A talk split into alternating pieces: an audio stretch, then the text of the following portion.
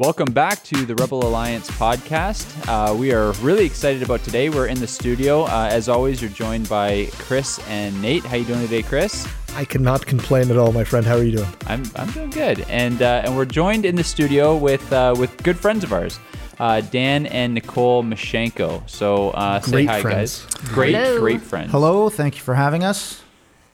And uh, uh, thanks for being here. Uh, really excited to have you, and uh, and really excited about today's episode. Um, today we're going to be talking a little bit about family discipleship, and uh, we'll tell you a little bit about Dan and Nicole and why we brought them in to help us talk about that. But just before that, we just want to say uh, thanks for all our listeners. Thanks for being here and listening to us.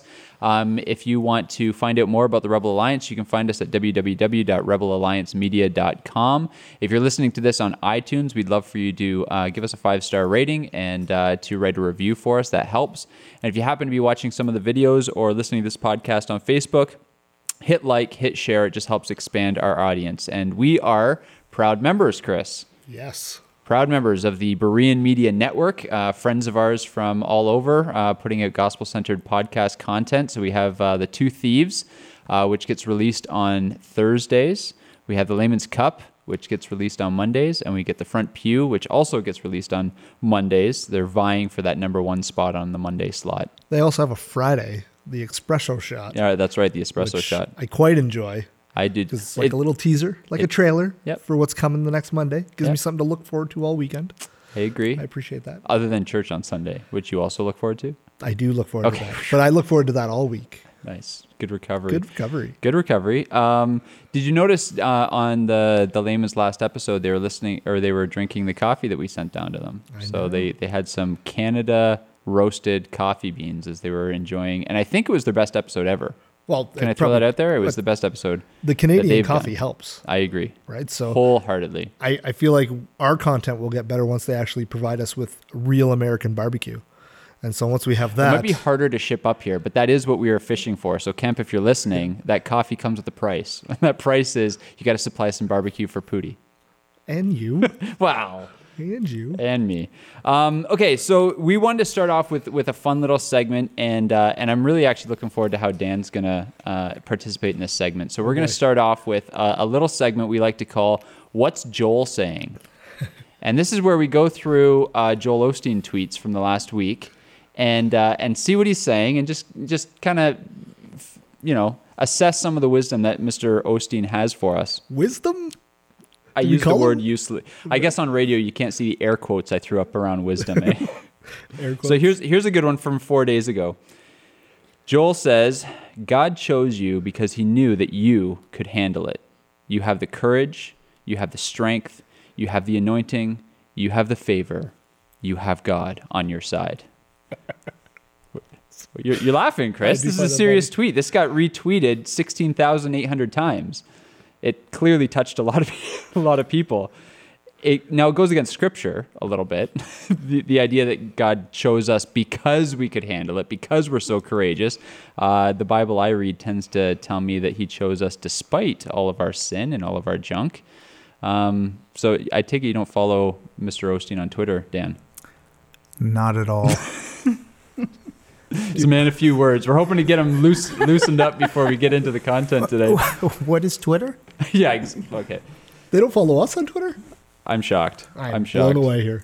I, I, for, I for sure thought you were one of my eleven followers, Dan. I, I do think they listen. I think they're one of our, our seven listeners on the podcast, which yeah, is good. Yeah, one of our seven listeners, but not one of our eleven followers. Okay, here's a, here's a great one. Uh, this was just tweeted yesterday by Mister Osteen. Dan, tell me what you think of this one. Don't go around with a poor me mentality. You can be, be pitiful or you can be powerful, but God won't let you be both. What do you think? What am I supposed to say to that? You're supposed to. How, how did that? How did that land on your heart, Dan? Are you kidding? How did I, I, it land on my heart? Um, I wouldn't even give it a second thought. Really, you can't be pitiful. Or you can be pitiful, or you can be powerful, but God won't allow you to be both. What about what about when God says, like, my strength will be made perfect in your weakness. Like, it seems to me like this is a tension the scripture is pretty okay with. You can be both pitiful and powerful by the power of the Holy Spirit. So we're, are, are we giving two thumbs down on Osteen's uh, tweets this week? I would say so. Two thumbs down. Two. I'm just going through his Twitter right now. Just, this is great comedy. Great comedy. He's got almost six million listeners. Maybe we'll throw a special episode for him when he hits the six million uh, mark, because he's at five point nine million right now. If you're listening, Joel, we would love to have you on the show just so we can unpack some of these great pearls. Yeah, yeah, yeah. Yeah, Joel, if you're listening, if you're listening, uh, give us a shout at info at rebel alliance media dot com. We'd love to have you on the show, and we'll talk about uh, we'll talk about whether or not we're pitiful or powerful up here in Canada. So that's uh, that's what uh, Joel's saying this week. Um, anything you want to get off your chest, Chris? About Joel, or just in general? Just in general. Just in general. Not really. Not really anything to get off my chest this week. I've had a good week. Been tired. Um, you know, nothing to rant about right now. Feeling good. I'm just watching Joel Osteen tell me that apparently I can live my best life right now. I don't have to wait. He's got a whole book on that. He has a he he writes books. Somebody does and puts his name on it. Yeah. That's terrible. I bet you they sell them in chapters. They do. Yeah, they do. Not sure. They also sell John Piper in chapters, though, so easy. Same chapter? Easy. Actually, uh, I don't know. He would be in self-help, I think, right? Self-help, yeah, maybe. I don't know. I don't know. Uh, what are we actually talking about today, Chris? We are talking about family discipleship. So we have, like we said, good friends of ours in the studio who... Uh, have hopefully some good insights on how to do this in the home. Um, so if you don't know them, they have an army at home. So yeah, it's true. Why don't you guys start off by telling us a little bit about what your house is like?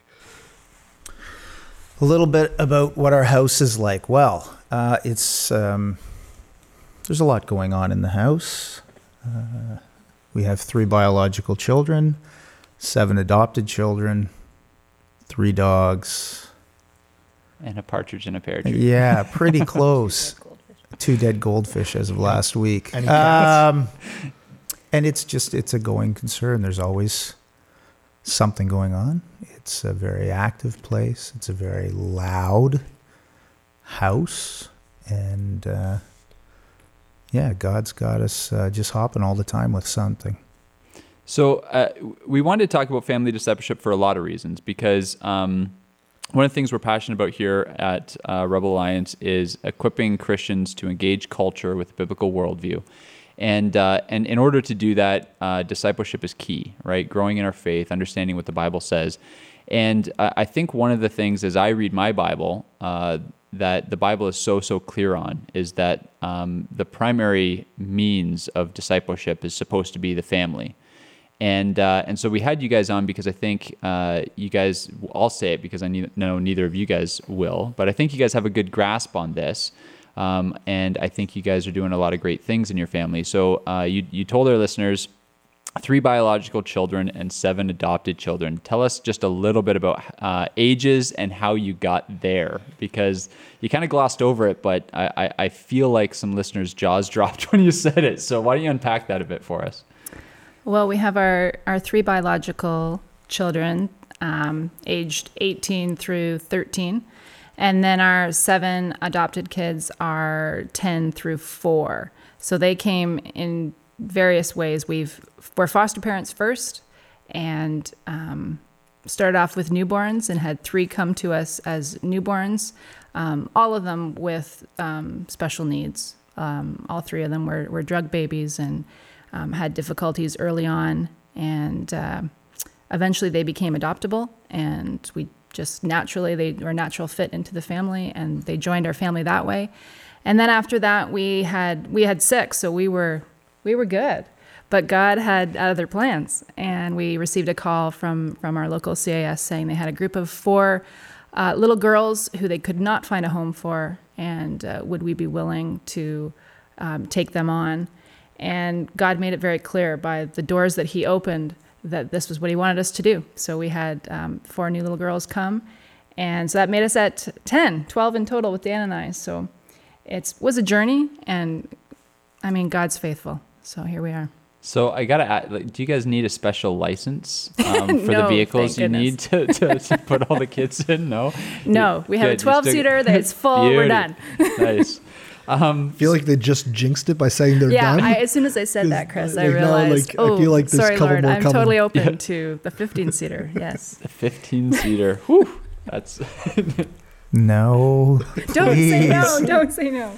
Every time Dan says no, God makes him say yes. So, um, so I mean, clearly then, kids are important to you guys. Um, and I don't think you uh, welcome, um, you know, seven kids into the family, uh, without having some value on kids.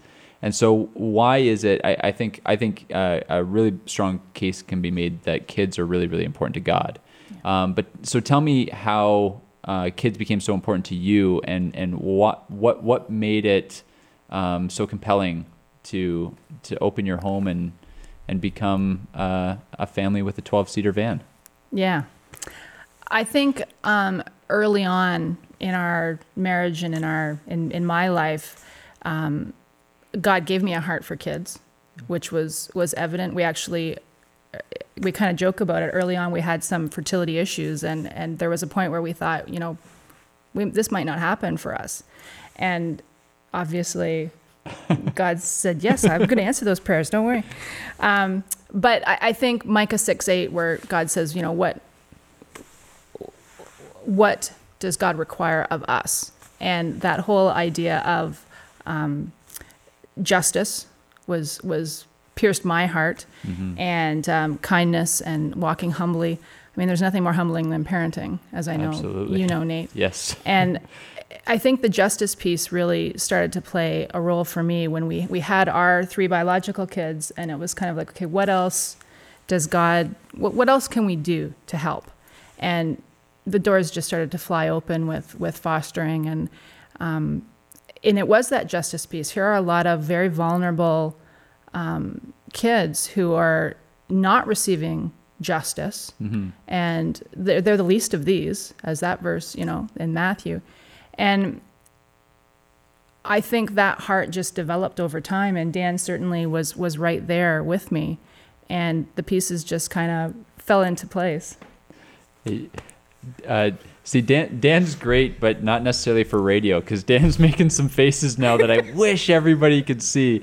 Um, so, so Dan, your face indicates that that was a bit different of a journey, for, a bit different of a journey for you. I was a little more of the reluctant follower in that situation. Okay, so, so walk you us through that. You were there, just a few steps behind. Yes, that would that would be a, a very gracious way of putting it. Um, After God blessed us with the three, three kids, as far as I was concerned, uh, we were done, and uh, we did more than just reproduce ourselves. We, you know, we got the three. Hey, yeah, we're we're doing all right. The plus one rule, yeah, the right? plus one. But like Nicole said, unfortunately, the circumstances and uh, God has a way of making things happen, regardless of how you think they should happen. Absolutely. And uh, some members of the family, Nicole, is much more accepting and opening to where God is leading. And some of us are a little more like Jonah um, when it comes to knowing exactly what God wants, but doing it with the proper attitude and the proper heart. And uh, some of us take a little more time to uh, slide into that role with the right attitude. Right. So what... So when you fled to Tarshish, what brought you back in this, uh, in this, like, so how, just for any of our listeners who would be maybe thinking about adoption or who maybe struggle to have children on their own, what, what was it that you sensed, um, God saying to you to bring you back? Cause I know you said Nicole's very, was very open to it, but you, Dan, were, was, was resistant. What was the, the deciding thing that God used to bring you back to get on board with this? I don't think there was a deciding thing. I think it's very much time. It's very much um, just the daily circumstances. Um, the kids come in, and as much as I have a wall up, because I don't necessarily want to just automatically love another child, mm-hmm. He has a way of breaking those things down through the children over time. And... Um, Yeah, sometimes it's not easy. Right. Actually, most often it's not easy. But God just keeps doing his thing. And by the grace of God, he's very patient. And through the good days and mostly the bad days, you you just learn to see God's grace in it. And hopefully you can show some of that. Yeah. And Nicole's much better at that than I am. But uh, yeah, I'm still I'm still learning. And it's very, very much a process because we... I don't have enough love within me. None of us do. So, yeah, we need to rely on God for that. Yeah, amen. Um, so, I I mean, we know you, and we love you guys, and we love your family. Um, but for a lot of our listeners, they might be having the reaction that I had the first time when the first time uh, I, I I saw this family with ten kids. So I, the, the the last four girls actually came in uh, after I had gotten to know your family a bit. Um, but the, I guess the question is, why? Right? So, uh, I mean, you've talked about um, justice, and in, in this circumstance, all of the seven children you've brought into uh, as part of the family, adopted in, have been um, uh, children to whom justice was lacking. Yes. Um, so I know that's a big why, but when I say why, what I mean is, I mean, what's kind of the, the mission here? What's the what's the what's the big idea? What what is it that's kind of driving your your family to to keep expanding and, and bringing these kids in? Um, I think one of the questions was, why not? Right. I mean, God gave us yeah, the the means. Um, yeah, I mean, financially we were able to, and we had the space in the house. Um, the van came along. I mean, there was really no reason not to. Um, And I think as we prayed through these last four girls, we were like, okay, Lord, please close the door if this is not, like slam it shut really fast if this is not from you. And the doors just kept flying open. So, I mean, he made it very obvious what he wanted us to do. So from our perspective, it was obedience. Like, okay, I guess we got to, I mean, not that I shouldn't say it like that. Not that we didn't want to, but, you know, we knew it wasn't going to be easy. Yeah. And we didn't certainly go into this, um, like some adoptive parents that are, you know, they don't have children and they're extremely excited to begin their family. And we were, we were very excited to bring those girls in, but it was certainly from a different place than some adoptive parents. Right. Um, we knew the challenges. We knew how tough it was going to be. And I think some of that idealism was already gone, but uh, it's been, I mean, God's blessed us immensely. It's a wonderful situation to be in. The girls have been a tremendous blessing. And we see the fruits of, of what God is doing. Well, and I think that's one of the things I, I admire you, about you guys is that uh, the gospel really is is central in your, your home. And you know these these kids that you've brought into the home are have an opportunity to hear and, and see the gospel uh, that they wouldn't have got if a Christian family yeah. hadn't opened up their home to them. So I just want to kind of talk a little bit about that. Um, how do you guys go about... So, and walk us through, because some of our listeners will have their own kids that they're, you know, I've I've young kids that we're just starting to ask the questions, you know, when do you start preaching the gospel to them and how do they start understanding that stuff? So walk us through, how do you make the gospel a centerpiece in your home? How do you teach the gospel to your kids? Um, and then how did you when these other girls came in? I think it starts very, very early. I can remember with um, our oldest even, um, someone gave us a, a little devotional book called High Chair Devotions. And I mean, right away, it's it's the, the Christian walk, the worldview, it's a lifestyle, right? Yeah, so absolutely. It's intergrained in everything that we do. Um, so yeah, I mean, it started with devotions. Sorry, is that not a word? I don't know. He's worried about my word, integrate. Intertwined, is that better? It's intertwined, intertwined in go. everything that we do. Um Now you made me lose my spot. Oh, yeah. Half the words I say on here aren't wor- real anyway, so don't worry about it.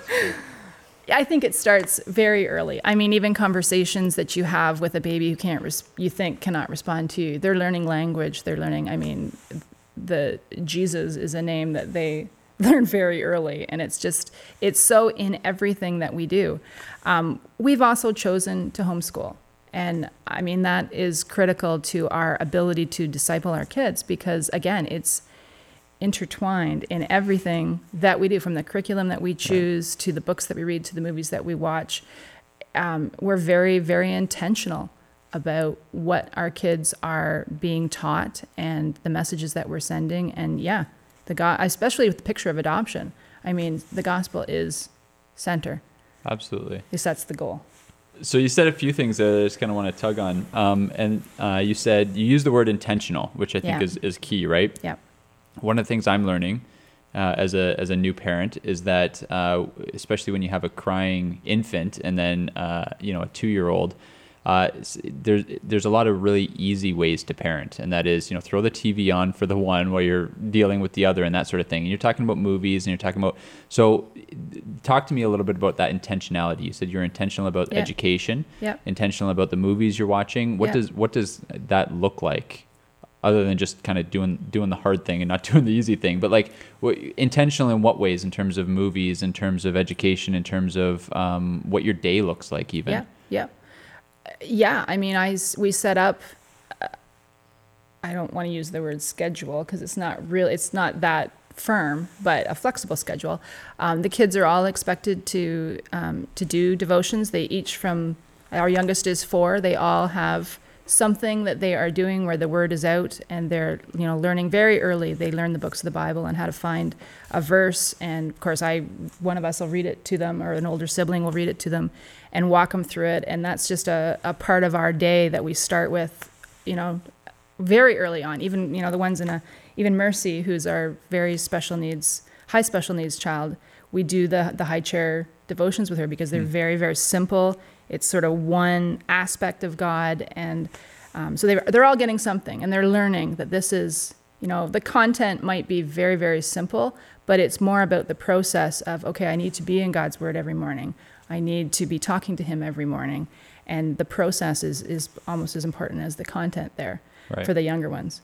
Um, the curriculum that we choose, I mean, science is so huge, right? I, yeah. It's a, we choose very Christian, um, creation-based science curriculum so that they're getting um, that aspect. We'd certainly talk and have discussions, especially with the older kids, about, you know, um, evolution and, and what other kids are being taught in school, how this is different. And so much of discipleship is relational, right? Like it's, Absolutely. you're yeah. constantly building relationships with your kids. And the more time you can spend with them, the more opportunity you have to do that. And that's a huge reason why we homeschool. Yeah. One of the one of the things I've noticed in families that I've that I've talked to and stuff that I've noticed is difference a difference in your family. And so one of the things I've noticed is that your children seem to understand the gospel, not just Bible story. So help me understand, like, how do you how do you start to show them the gospel in a real way versus just reading it as David and Goliath and stories in the Bible, if that makes sense? Yeah, the moral tales, right? Like, yeah. yeah so how do, you, how do you make it seem real to them? Well, because you use real th- events that are happening in their lives, right? Like when two siblings are fighting and we need to talk about sin, well, bang, there's your opportunity to talk about Christ and what He's done for us and the whole aspect of forgiveness. And, you know, it's, it's all the time. I think it just is in everything, right? right? So it's daily, daily events. It's a, constant conversation. Wonderful. How young do you start asking your kids for responses to the gospel? Like when you're teaching them and, and working with them, how how young do you we start don't. To them? We don't. We nice. don't. Um, yeah, like I said, it's a constant conversation. And when that starts to connect, they come to you. Hmm. And, you know, and they'll say, okay, Mom, I, I think I get this. What, what exactly, you know, what exactly is this? And can you walk me through it? And saying that prayer is, you know, How, I'm not sure how important that is. Again, it's a daily walk, right?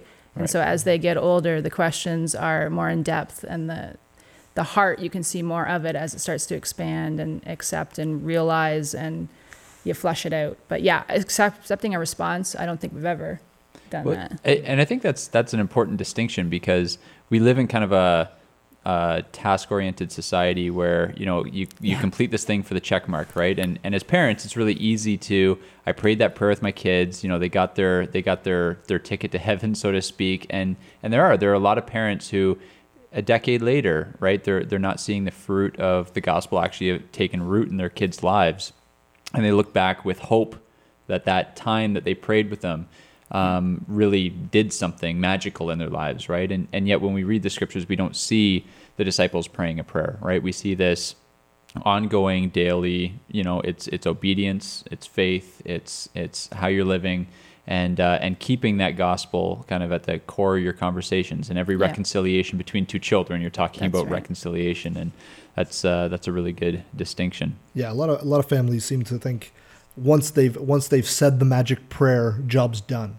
And I think what I'm hearing from you, it's a, it's a constant reminder, a constant relationship that you have to foster with them to really teach them how to be like Christ. Yeah. And I think I think if we can leave any people with anything, is the idea that just like discipleship is a relationship with Jesus, discipleship with your children is a relationship with them, getting to know them, to show Christ to them.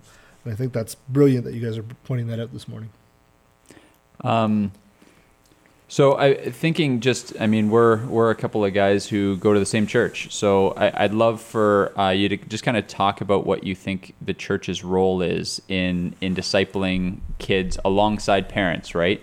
Uh, and, uh, and I was a youth pastor for a long time, so I, I know well the burden that some parents lay on church leaders to, uh, you disciple my kids. So just talk a little bit about um, how you see the church's involvement uh, partnering with parents. We discussed this question, uh, thankfully that uh, you gave us a heads up, but we see the church's involvement at the children's level as, and even youth, it's purely supplemental. Right. In our... Yeah. No, I... Uh, for, great. for us. Um, it's another social sphere for the children. It's a place where we hope they are learning the gospel, that they are learning about Jesus, God's word, but the way our family has been set up and the way we're functioning, it is just that it's it's a little extra on Sunday morning for them or on Wednesday night. Um, we don't rely on it. Right. Well, and I think as they get older, it's nice to have another voice saying the same things yeah. that we're already saying at home. Yep. Um, and as they, you know, get older and their sphere grows, to have, you know, the pastor and the Sunday school teacher and the youth leaders all saying the same thing. It's like, okay, well, it's not just mom and dad. There's some other people out here who are living this too. Right. And uh, I, it's it's an interesting, um, I think, just paradigm shift in, in parents' minds to be able to to grasp that concept that if church and Sunday school and everything is supposed to supplement what you're already doing at home, I think immediately there are going to be a, a lot of us as parents who listen to that and say, oh, wow, so church isn't where my kids get fed. Church um, is kind of the icing on the cake of yeah. how they're getting fed throughout the week. And uh, and sometimes I think parents can get surprised when they get to church and it ends up being a bit of a gong show because none of the kids... Uh, through are getting trained throughout the week how to sit and listen to God's word being read, uh, how to sing worship music, how to pray, uh, and then we're somehow surprised that they're not going to be able to do that at church, and we shouldn't be because for six days a week they're not getting it at home, and if they're not, then um, and and you're relying on being fed there, it's it's like trying to kind of live off one meal a week, so yeah, and it start it starts young too, right? Like, um, if if you get in the habit of as a parent, if you if you teach your kid that church is where they get fed, when that child r- grows up, that's going to that's how they're going to live their Christian faith. A Sunday right. Christian. We all we have all seen this person who on Monday morning has no idea how to live his faith out or her faith out during the week, because they've been trained from childhood mm. how how to do this. So I think it's I think it's very important for for families who are listening, people with young kids, to see church as a supplementary thing to their daily faith. And I think that's excellent that you guys are doing that. And you, you guys take it a step further though. You, you, your kids are involved in, in church. Like I know um, your eldest are all involved in the worship ministry at the, at the church. How did you, how did you teach them the idea of service? So I know in your house, that's an easy thing to do, but in the church, how did you, how did you flip that into them serving in the church and showing them the importance of that? I think it's a it's a natural outgrowth, right, of of the word. I mean, we take what we know and we share it. And whether that's teaching or worship or whatever your gifting is, the kids all know that that's scriptural, right? So when you know what the word says, it's a pretty easy jumping point to, you know, an expectation that, yeah, I got to be serving somewhere. Um, and if you don't mind, so you guys have a pretty busy home, I would imagine. I was I was shocked at how much busier. It doesn't just double. It gets exponentially more busy with a second child. You'd think that it was just one plus one equals two, but... Um, that with ten. Well, that's what I'm saying. So you guys have a pretty busy home, and, and yet, so we're talking about service here, and there's a lot of us. We get caught in this culture of, I'm so busy, and there's a lot of, of Christians and a lot of families who maybe don't plug in the way Scripture might compel them to because of how busy they are. So in a family as busy as yours, um, you know, how how do you stay connected? How do you stay involved? In, whether it be small groups, whether it be your kids serving, whether it be getting your kids out to uh, youth group. What, how did how did that happen in such a busy home? Well, I think, again, it's, um, I'd use the word intentional, right? It's priorities and intentional. Um, if those things are important, you will make them happen. And, you know, we kind of put our schedule around, okay, what's really important, what needs to happen, and those things go on the calendar first, and the other stuff kind of fills in. Right. So yeah, we've made those social outings important, and the service aspects, and, and kind of built around those. So in a house full of yours, I imagine discipline is a very important thing. So, but I'm also sure the kids probably get away with a lot, right? So any thoughts on how to incorporate both discipline and grace into how we change, train our children? We gave up on discipline a long time ago. That's not true. That's not true. We just couldn't keep up with it anymore. Dan's no. eyes rolled so bad. No, I think no. they came back up the no, other no. side. And... No, we, we talked about this one too. And sometimes we're probably trying to be more disciplinarians than we should be. Hmm. And the, the biggest struggle, regardless of the number of kids, is to try and balance out grace. And I think we are on the side of discipline more than grace a lot of time. It's it's a spot that we could, uh, we both need to work on. Um, as far as there being lots of issues, of course there's lots of issues. You can't go five minutes, rarely, without somebody screaming over something. Um, But you deal with what you can and what seems to be the most pressing at the time. And I'm sure there are lots of things that we don't necessarily see or know about or...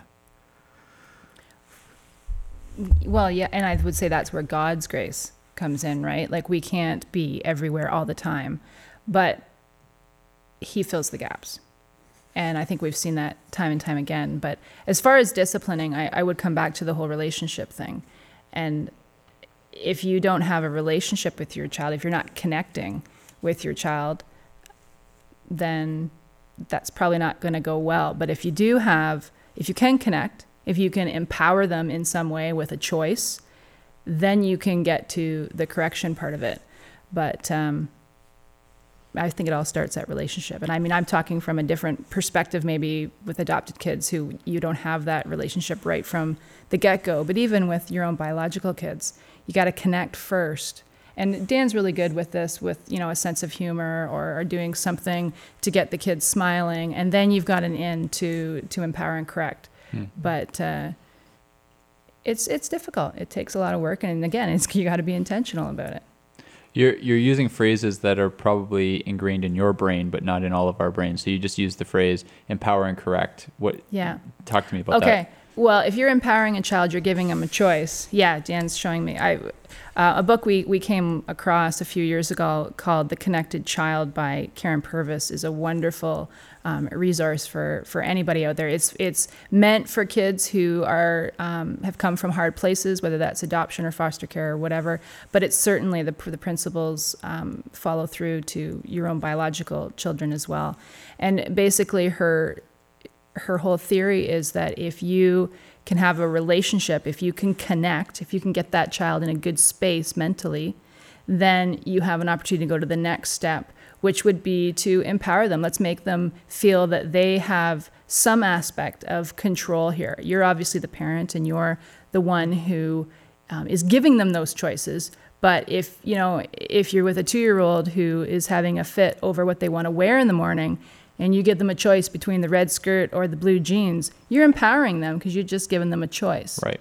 When, once Instead of fighting the blue jeans on them. Exactly. Yeah. yeah. And then correcting, of course, would be, okay, now we have to go back and we got to talk about that tantrum that you just had. How could we do it better next time? How could we, what should this have looked like? That's the whole correcting piece. And um, yeah, the more you kind of are, again, I'll come back to that word intentional. If you walk it through, instead of your gut reaction is to get angry and and to deal from just your emotional place. Yep. If you can kind of contain that and say, okay, what does this child really need? Um, our special needs daughter, Mercy, um, it's very easy to react with anger when she does something. But if you look at it from her perspective, most of the time she has language processing issues. So if you say something to her and she doesn't understand, her automatic reaction is to get aggressive with you. And that's because she's in a place of somewhat of fear because she doesn't understand what you just said. Right. So she's reacting to that. If you have her perspective, you respond a lot differently than when you just say, hey, she just disobeyed me. Right. I'm angry about that. Right.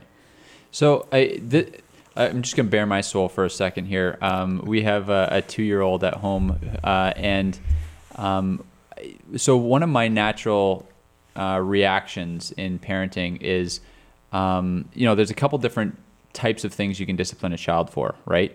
So um, Quinn spills the milk, right? And I get angry about that because she spilled the milk and I have to clean it up, right? And everything's going to be sticky and, you know, maybe I have to be out the door in two minutes and, and all that kind of stuff. But that's not a behavioral problem right. so much as that's a an accident, that's a mistake, right? right.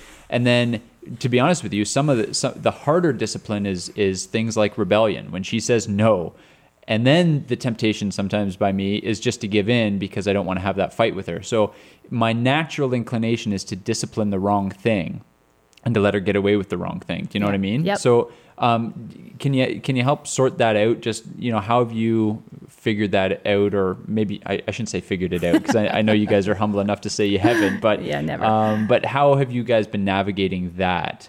Well, I see you nodding as I'm as well, I'm describing think, the, the situation. Yeah, you have to figure out right away, was it intentional or was it accidental? Because yeah, you're automatic when the spilt milk happens, um, assuming that that's not the third spilt milk, yes, and yes. you know you can tell when it's intentional. yes, um, you can. Because it's about the heart, right? Are they really meaning to defy and to be disobedient, or are they just clumsy and? You know, that's frustrating. Yeah. And then that's all about us, right? Exactly. Our reaction. Exactly. Um, but if you can look at the heart and say, okay, is this defiance? And if it is, then that's what where we need to meet them is, is at that place. And that's where the connecting comes in. Right. Because if you've got a child who's angry, you're not going to get anywhere until you've made a connection with them and you can get them in a place where they're willing to hear right. what you're willing to say, what you're right. going to say. What I, one of the things I'm slowly learning is that so much about, of, about that is you're talking about connection um, is just even just getting down on their level. Like Absolutely. if I, you know what I mean? If I get down and I make Quinn look me in the eyes, yes. you know, that it, it does wonders rather than yelling from up above as I'm or like, another room. My, yeah. Yeah, exactly. exactly. Which also happens. It does. We're yeah. human. Absolutely. Yeah. So yeah, that's, uh, that's good. And, and I, so I hear you kind of talking about getting at roots, right? So with Mercy, it, her aggression isn't the root. The root there is, you know, not understanding yeah. and it's fear, fear. Yeah. right? Or or is the spilled milk, is that defiance or is that clumsiness, right? So get to the root of what's going on here. And and I think we have a tendency to correct behavior as opposed to kind of get to the yeah. heart. Well, because it's somewhat easier. It takes it to- time. It's totally easier, It takes yeah. time to get to the root. Yeah, that's that's really good. That's really helpful.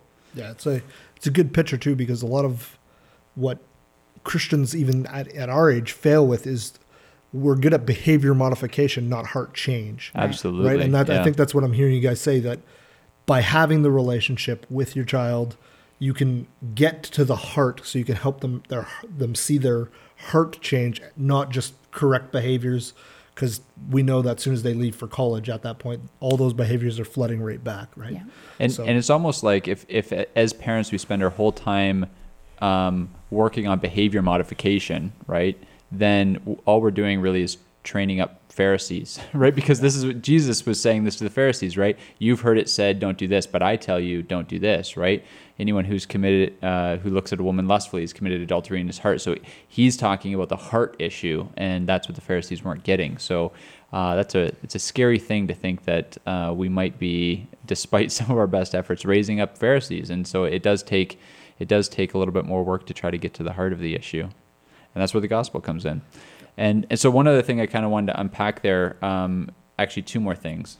I got I, I got a whole lot. I, I'm just, you know, listening to what you're saying. I have um, six. So. You have six? Okay, so we got, uh, tune in for part two. No.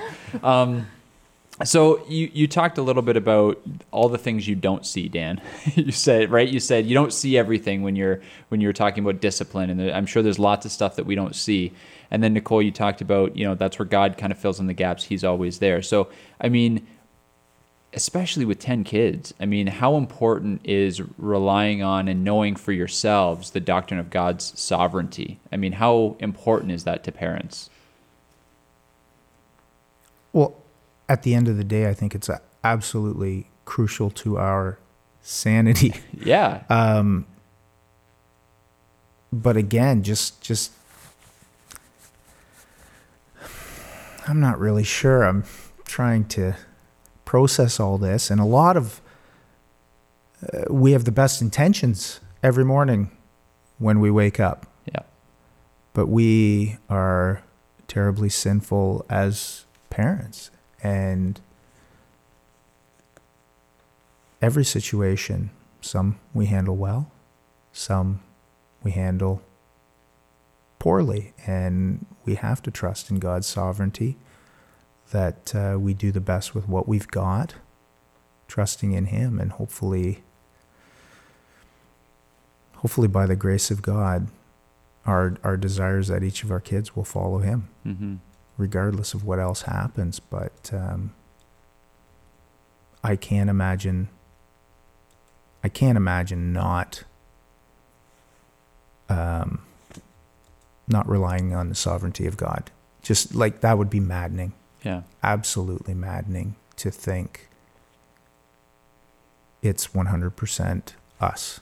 Yeah. Because... how terrifying. Well, yeah, our children wouldn't stand a chance if it was completely up to us. Yeah. Thank goodness for a sovereign God. Mm-hmm. Mm-hmm. Um, the the other thing I, I kind of wanted to just... you've said it a couple times now, uh, talking about adoption, right? So seven of your kids have been adopted.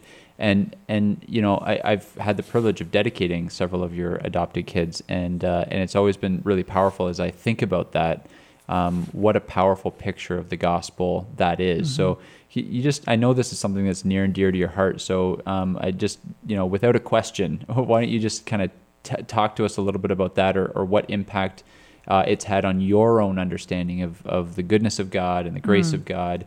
Uh, and the gospel itself by uh, by walking through adoption. Well, it's just such a wonderful picture for everybody.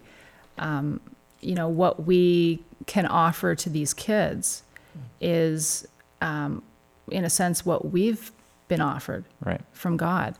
And, you know, the whole aspect of choosing, you know, we chose for you to come and join our family. Well, hey, guess yeah. what? God chose us. Amen. And it's just been, it's been a very powerful illustration um, of the gospel. And um, just so many, because we have so many adopted kids and so many different stories of adoption, it's a constant theme that runs through the house because, you know, somebody's always talking about their story in some sense. And, and it's um, just every opportunity. Again, it's being intentional to bring that back to the gospel. Yeah. So it's it's just a theme, I think, that runs through the house. I uh, it just, you know, as you're sitting there talking, I, I just uh, Ephesians one comes to mind, uh, and starting in verse three, it says, "Blessed be the God and Father of our Lord Jesus Christ, who has blessed us in Christ with every spiritual blessing in the heavenly places, even as He chose us in Him before the foundation of the world, that we should be holy and blameless before Him. In love, he predestined us for adoption as sons through Jesus Christ, according to the purpose of his will. And like, what a what an amazing thought to think that, you know, in God's family, uh, of which none of us earned our way in. Yeah. Um, God, not because of anything that we had done, not because of anything that we merited, um, loved us and brought us in. And uh, I always said that I understood something different about the gospel uh, when when I first saw Quinn, right? So here's this child that was just born, and the doctor, you know, brings her over, and you look at her, and you realize instantaneously, everybody else in my life, um, I fell in love with, right? You learn some stuff about them, you begin to um, admire things about them, you you fall in love with them. But children, it's the first thing you look at them and you love them. Not because of anything they've done or anything that they are, you just love them. And uh, and suddenly you understand something different about the gospel, where we didn't have to earn God's love. Yeah. And it, it was it, it's just so powerful.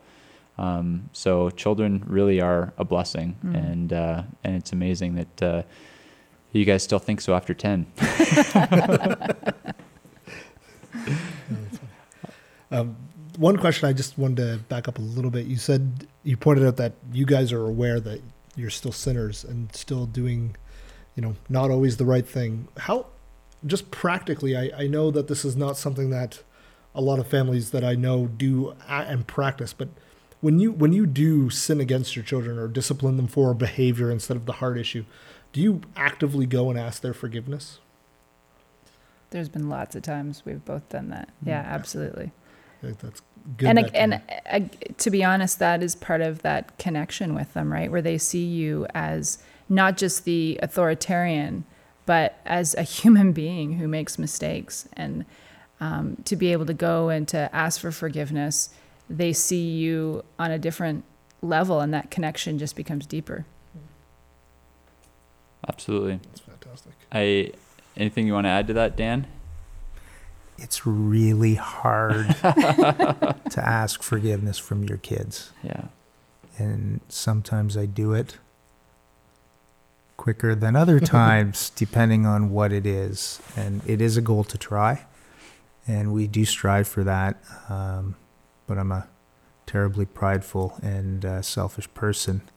So that's, that's something that uh, God is continually working on, because it has to happen more often than we'd all like to admit.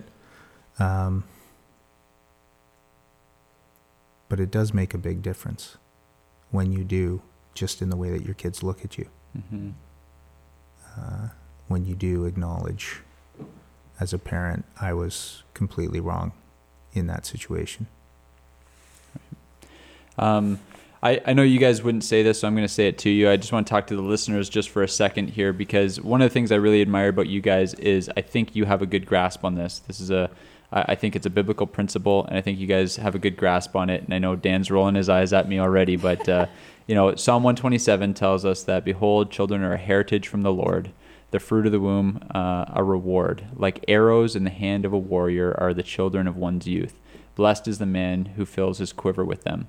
And I think you guys grasp that concept. So what that's telling us is is that our children are our weapons, right? The weapons that God gives us in order to um, bring about the change on the earth that He wants to see. That go go and make disciples. You know, take take get the, get me the nations. You know, um, make sure that the the world bows down to King Jesus. Changing culture, changing people's hearts through the power of the gospel and the power of the Holy Spirit. I think you guys get this more than most families I know. And so I just want to talk to our listeners for a second. And wherever you are, uh, whether you are a parent, uh, a hope-to-be parent, uh, or wherever you are, um, children are a blessing. And so uh, get involved either in the families in your church, like Dan and Nicole's family.